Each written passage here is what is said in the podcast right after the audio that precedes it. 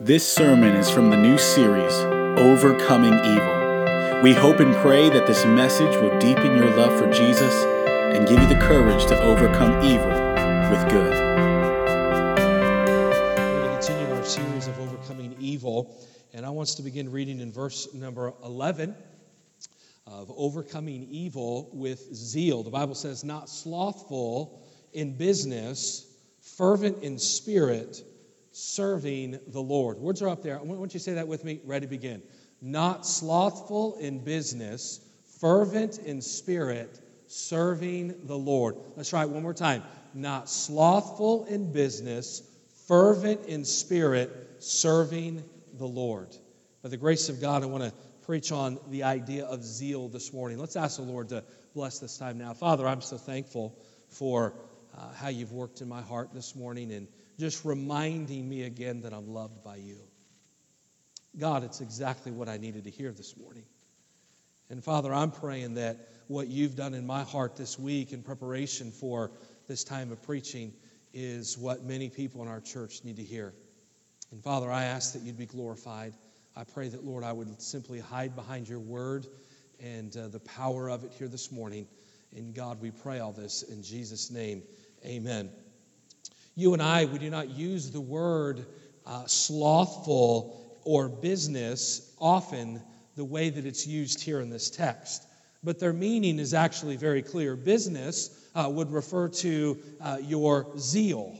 So, in other words, to be slothful in business is to be lethargic. It means to be low energy, jaded, run down, weary, apathetic, dull lacking enthusiasm, half hearted, lazy.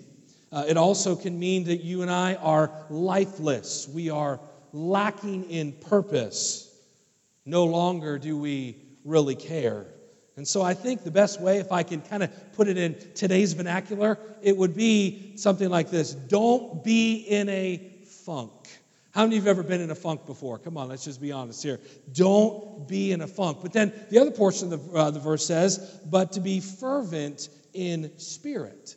That's the opposite. The word fervent literally means to be on the boil. In other words, heat is involved here. To be fervent means to be passionate, to be engaged, to be committed, energetic, motivated. So, if I could say this verse in another way, I would say, Do not be in a funk, but keep yourself on the boil as you serve the Lord. And so, why does, why does Paul bring this in in this text? We've looked at how we're to overcome evil with good, and the last few weeks we've kind of looked in on the idea of love. Well, I believe the point is that when days get darker, the great temptation for us is to become half hearted Christians, to follow Christ at a distance, because following Christ is not popular, because following Christ is not something that will, in a sense, worldly wise, bring great reward. Things are getting tougher out there. I don't think anybody would disagree with that statement. So there's a temptation to kind of keep your head down to kind of keep your faith, you know, kind of inside, to kind of to hide it, so to speak, to kind of keep serving God at a at an arm's distance. Why? Because it's hard to run when there's wind in your face. There's hard to gain any momentum when you are seemingly swimming upstream. So when evil is on the rise, it's very easy for you and I to become jaded you and I begin to wonder what is the point of all of this? You and I can easily begin to feel, you know what, I'm not going to go all in. I'm not going to sell out for Jesus Christ because what is the reward of that? Is there any value in the day in which we live to live red hot for Jesus Christ?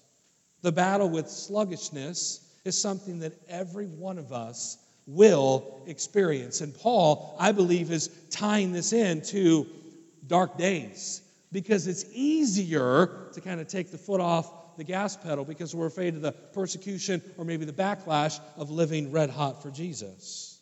But let me describe this with a few scenarios that I hope maybe can drive it home a little bit further for you.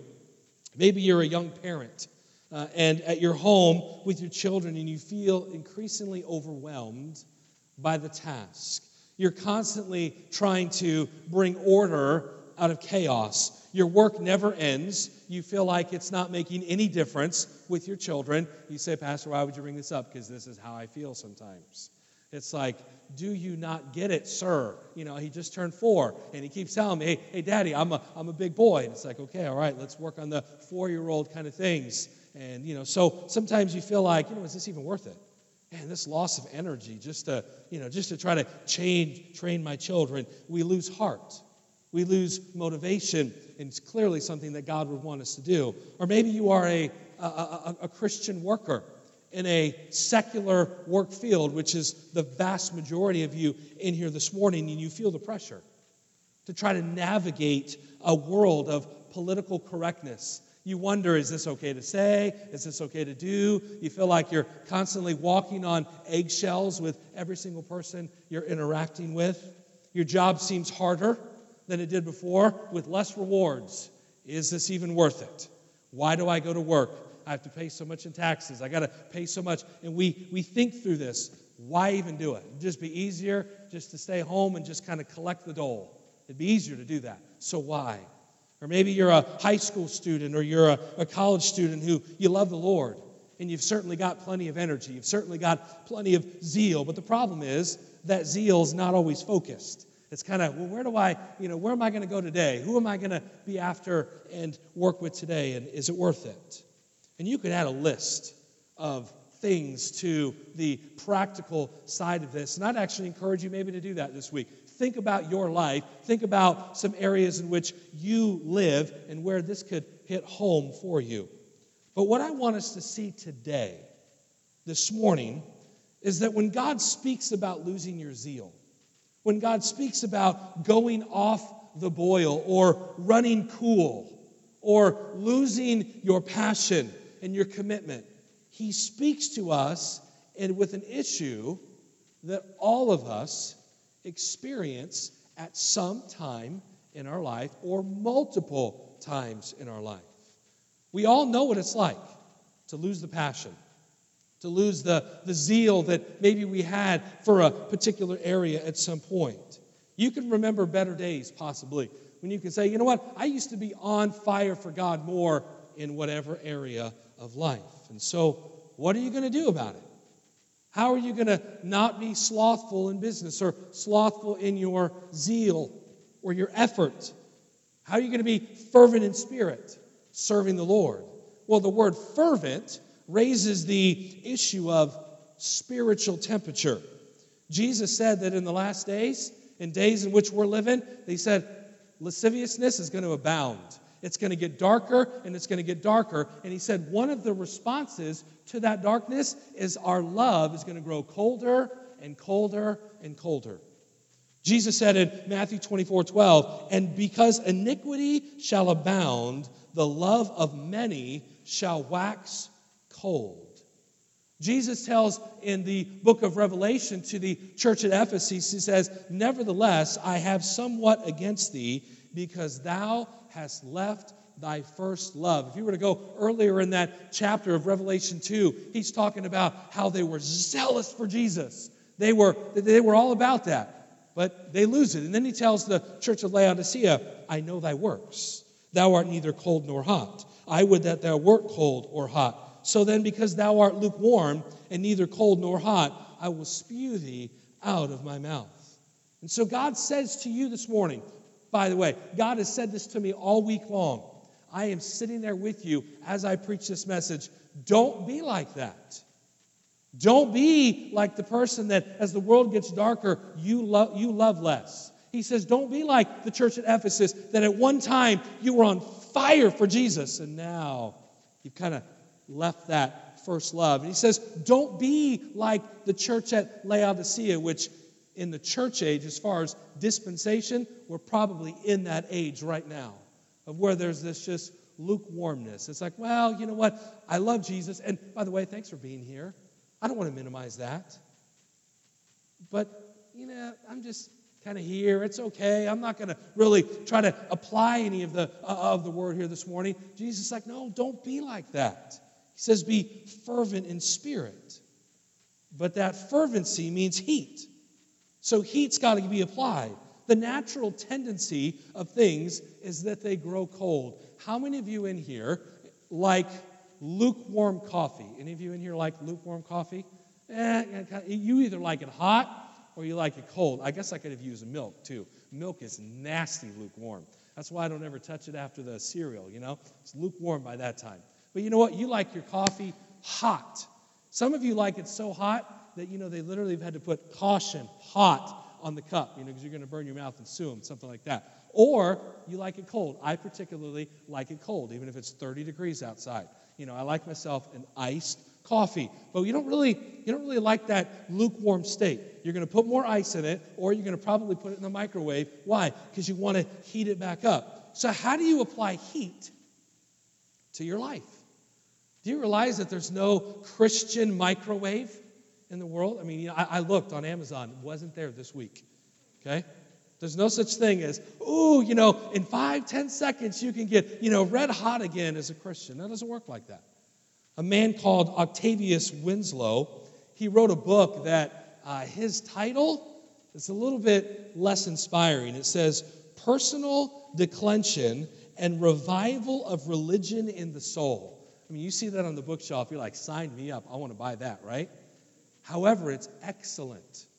I started reading it in October of this past year, and it was really just kind of working me over. He, he kind of talked about how easy it is to slide away from God.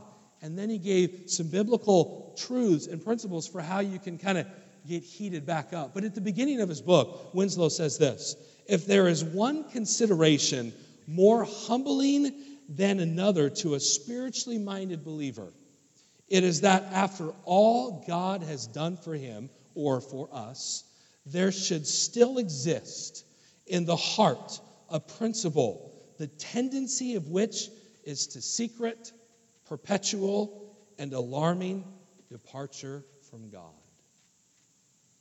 He's saying it's alarming. I mean, think of what God has done for you. We sang a lot about it this morning. Think about that. And yet, even though we've got a redeemed heart, a changed life, we, we know we've got believers that literally can just say, Thank you, Jesus, for everything that you've done.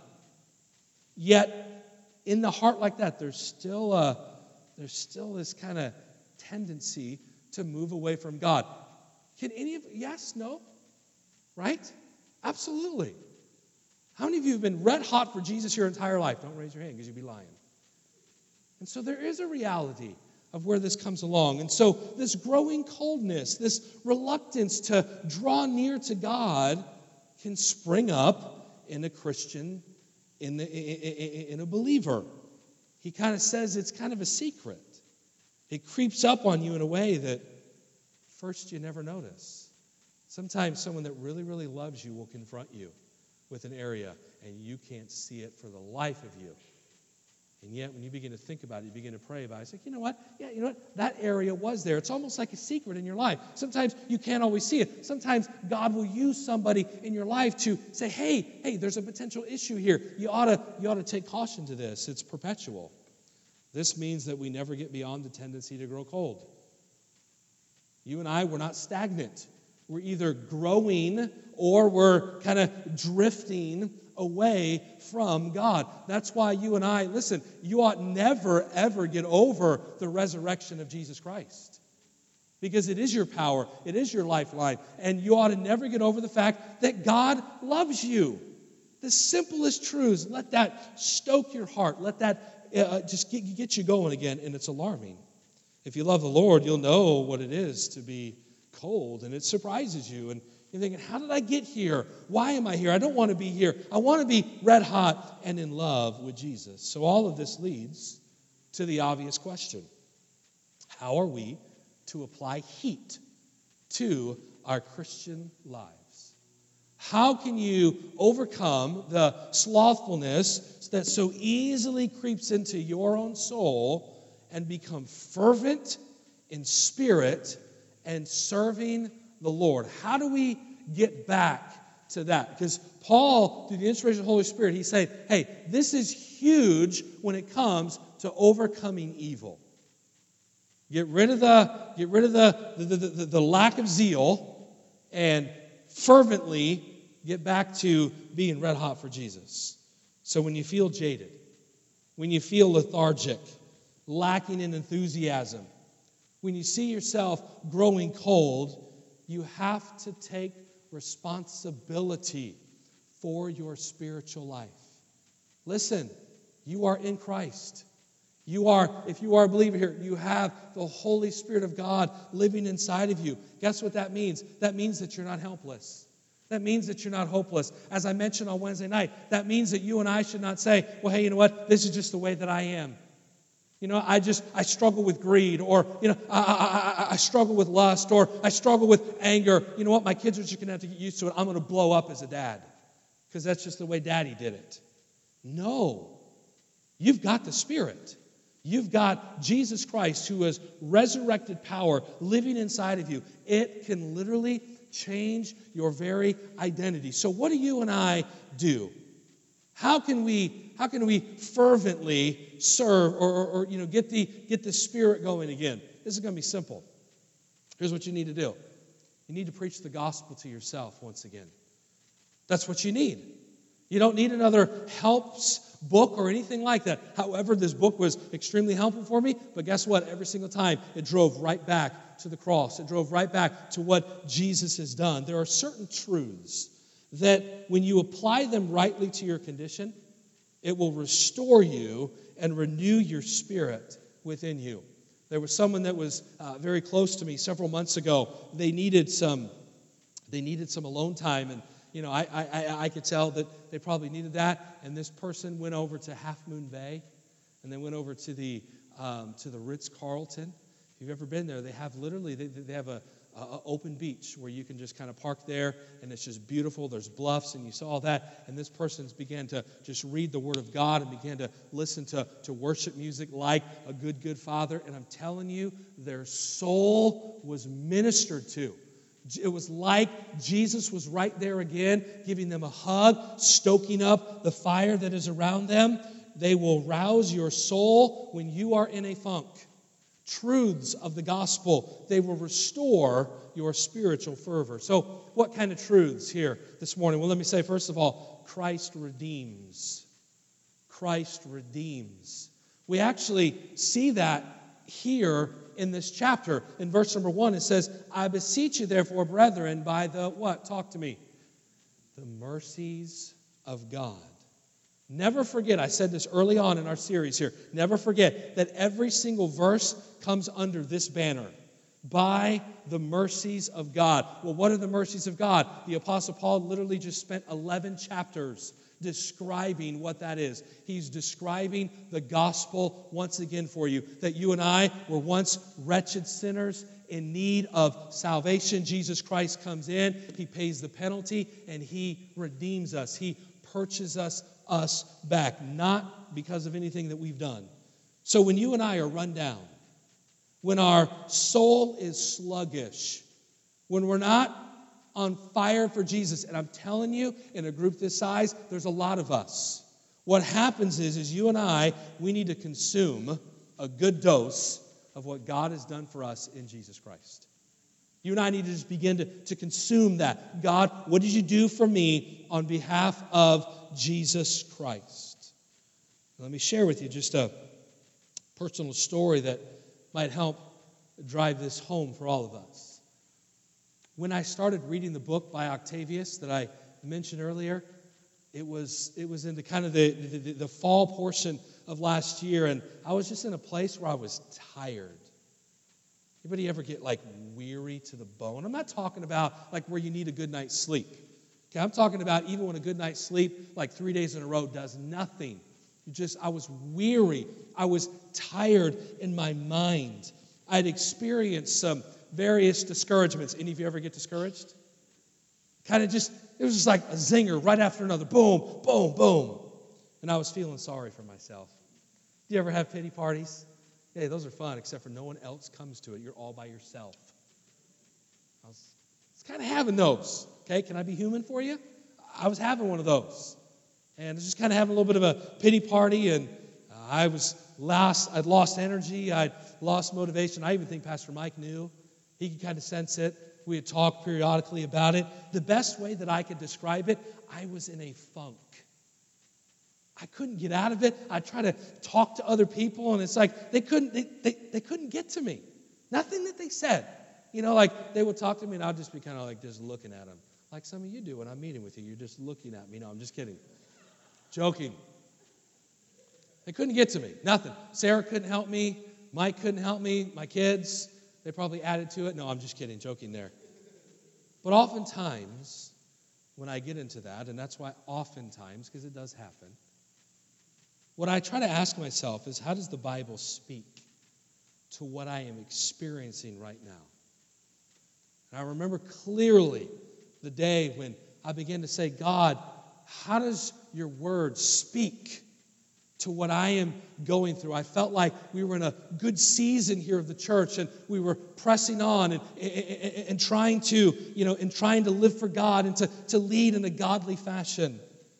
And my mind went to Galatians 6 9. And let us be, let us not be weary in well doing, for in due season we shall reap if we faint not.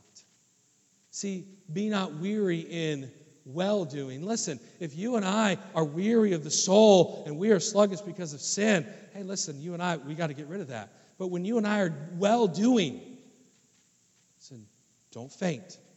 Don't get sluggish. In due season, you're going to reap if we continue to push on. So God used that verse. It was like, you know, it kind of just smacked me up the side of my head.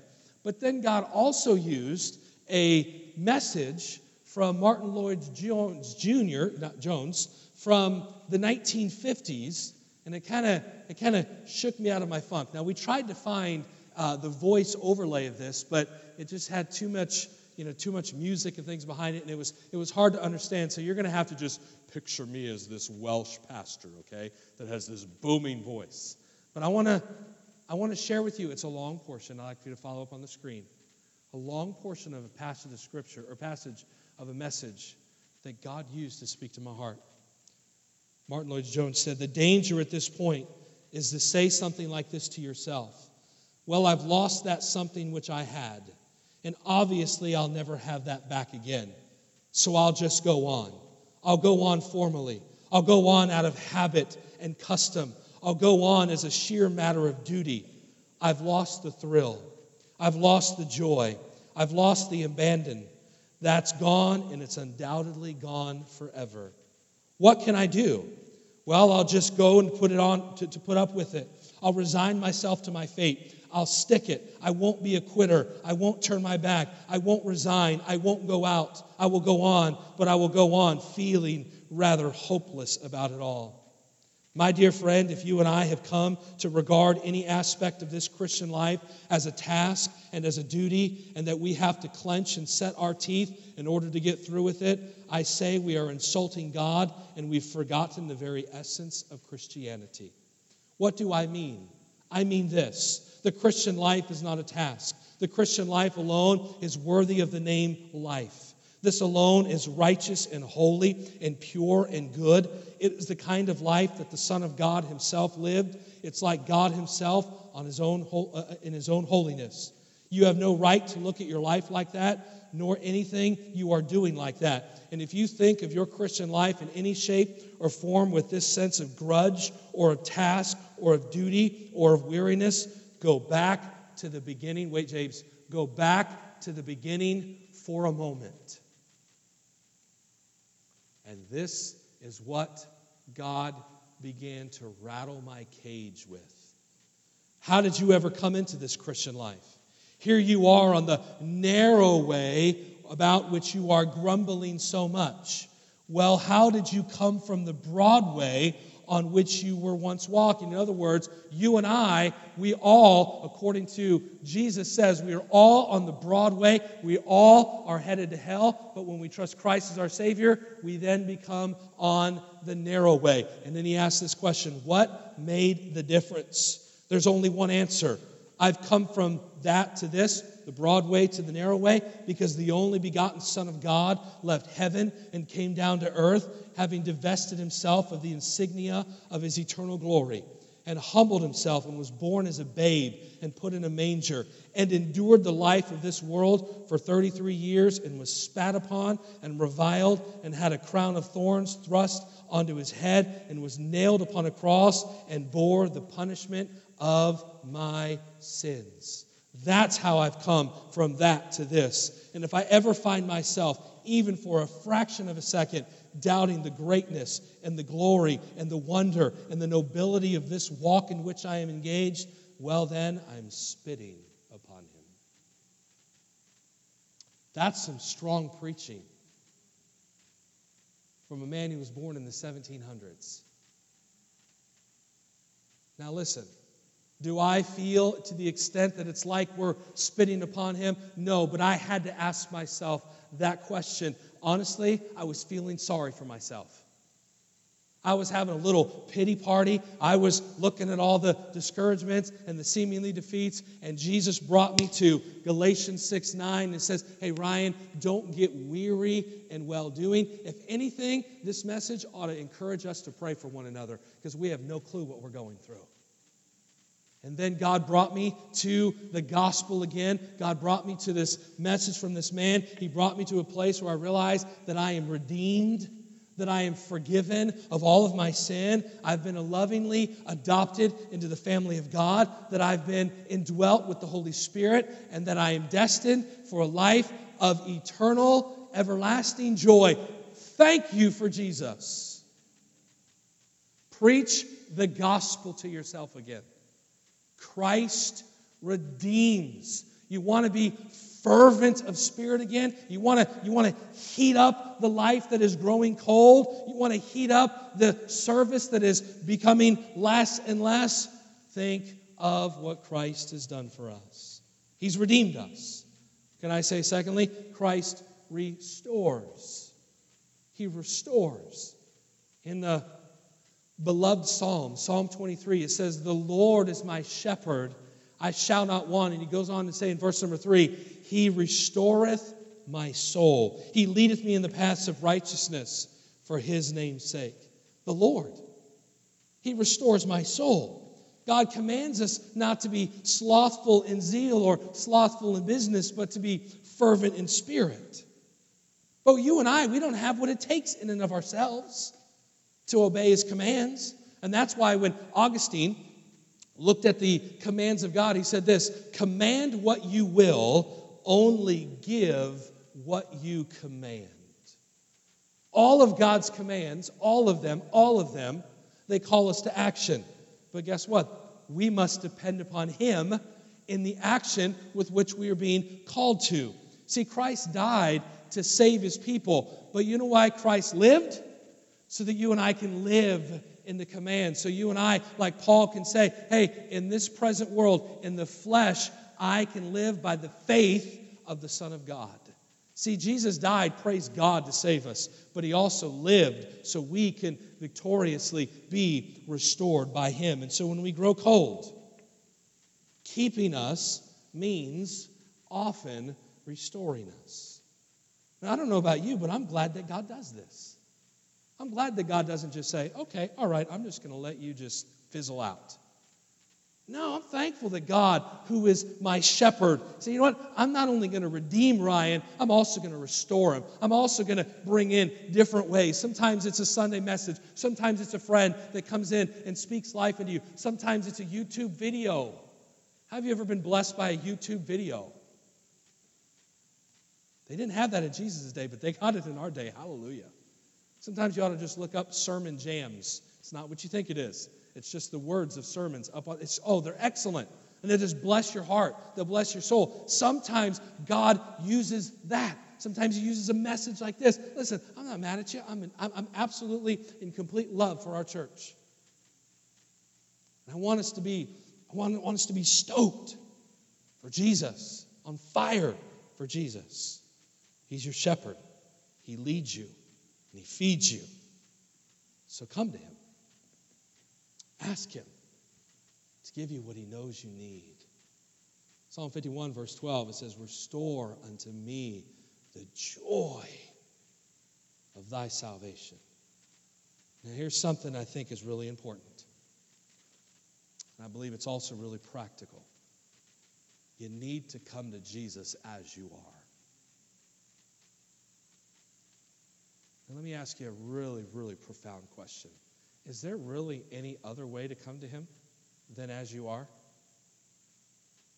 But Octavius says this always remember that Satan wants to keep you in a funk. He wants to keep you jaded, discouraged, lethargic. So he will do anything in his power to keep you from drawing near to God. So Satan will make this argument to you and put it into your mind your heart is cold. You are not in a good place to come to God. You can't come to God in a state like this. Come to Him when you feel better. This is the enemy's great argument. He uses it in time and time again to keep jaded Christians away from the one place where they will find help and relief. So, when this line of thought flashes across your mind, you need to be ready with an answer. And here's what Octavius says Here it is Come to Christ as you are. Come not because you have a warm heart, but in order to get a warm heart. That's the whole point of coming. Satan knows that, and that's why he tries to keep you away. You can't restore yourself any more than you can save yourself. This is something that God does. He restores my soul. What did Jesus say? Come unto me, ye that are that labor and are heavy laden, and I will give you rest. Hear me. If you're cold this morning, I'm not standing, literally, I think it is chilly in here, but I mean, if you're cold in your heart and in your life, I'm not up here judging you. I'm telling you, last October, I was so cold. And you know what God did? God said, hey, I'm going to preach Jesus to you. That's what I'm trying to do here this morning. Run to Him. I'm not judging you. I'm not trying to manipulate you. I'm just trying to say, hey, if you're if you're tired of uh, uh, uh, of being in this, you know, lethargic, this slothful in business or slothful in zeal, hey, get to Jesus. Preach Jesus to yourself. He redeemed us. He restores us. But before we get on to the third point, Joseph Hart, uh, he lived in the 1700s from the hymn, Come ye sinners, poor and needy. Come you weary, heavy laden bruised and ruined by the fall, if you wait until you're better, you will never come at all. How many times has Satan tried to sell this to you? Hey, why don't you just clean up before you come to him? We, we, we, we read songs like, I won't sing it for you, Holy, Holy, Holy. I almost did. That would have been embarrassing. Marquita, awesome up here. Thank you for helping. And we think, God is so holy. I'm not holy. I can't come to him. Would you stop lying to yourself? In Jesus, you are holy. In Jesus, you have proper standing before God. And so don't think, hey, I've got to, I to clean everything up, you know, before, you know, before I can come to him. That's like a spouse saying, you know what? I've got to make sure that I've got every T crossed, every I dotted before I can say I'm sorry. What? Sometimes we just got to say I'm sorry. Just come to Jesus. Don't wait. Don't wait because he's a great restorer. Let me say, thirdly, also because Christ reigns. He reigns. This is a verse that I try to live by, Colossians 3:23, and whatsoever you do, do it heartily as to the Lord and not unto men.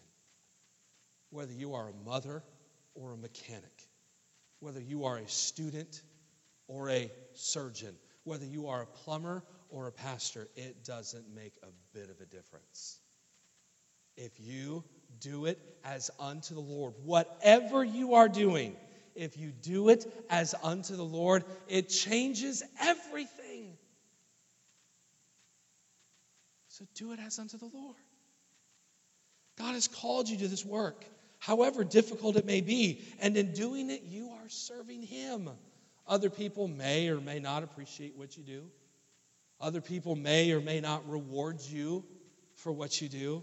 But if you keep in mind that you're serving King Jesus, it'll help you, as our text says, not slothful in business, fervent in spirit, serving what?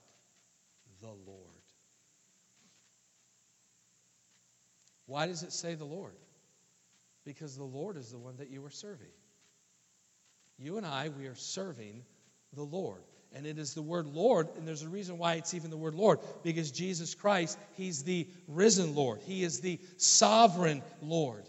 And in remembering that the Lord is on the throne, He's sovereign, and He's in complete control, that will help you and I get through dark, dark days.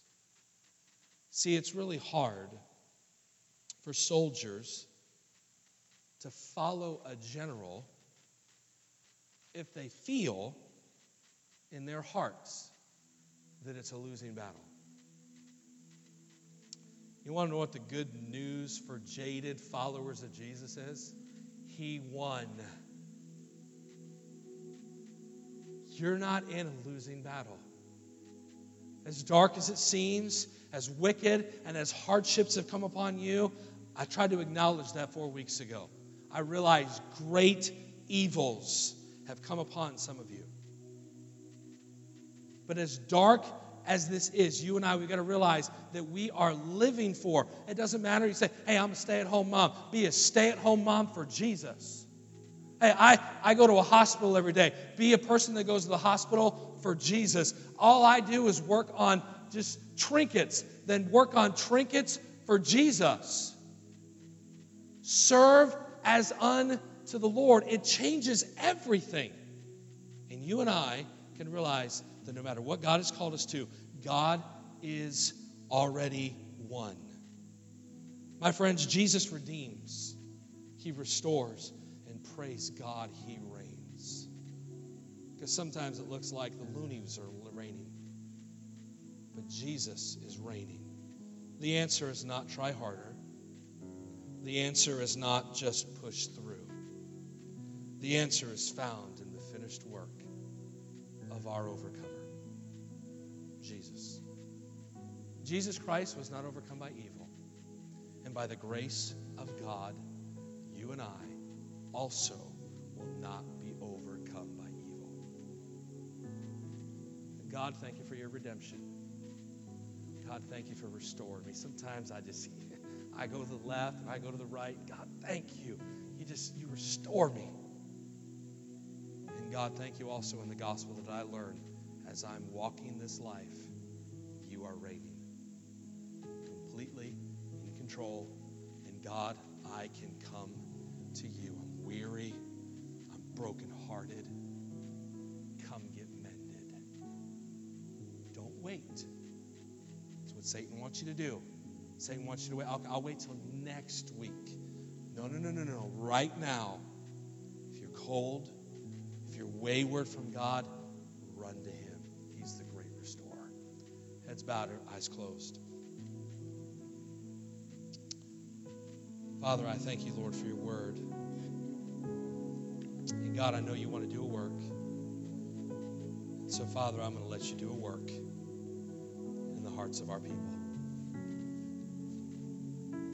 Talk to Him. Talk to God.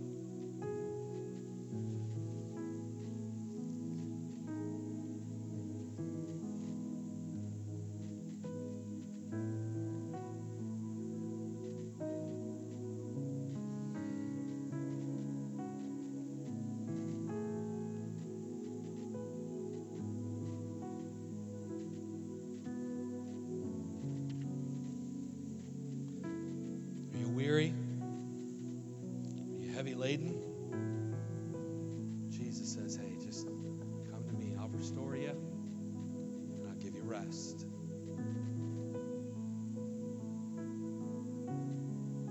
Realize that you've been redeemed.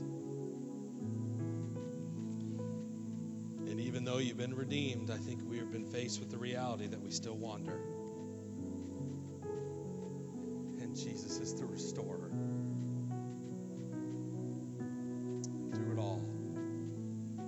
and evil bounding,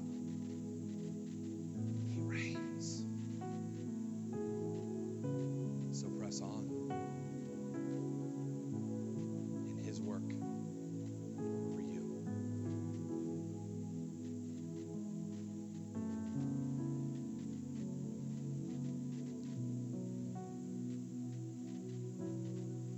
Father, I thank you, Lord, for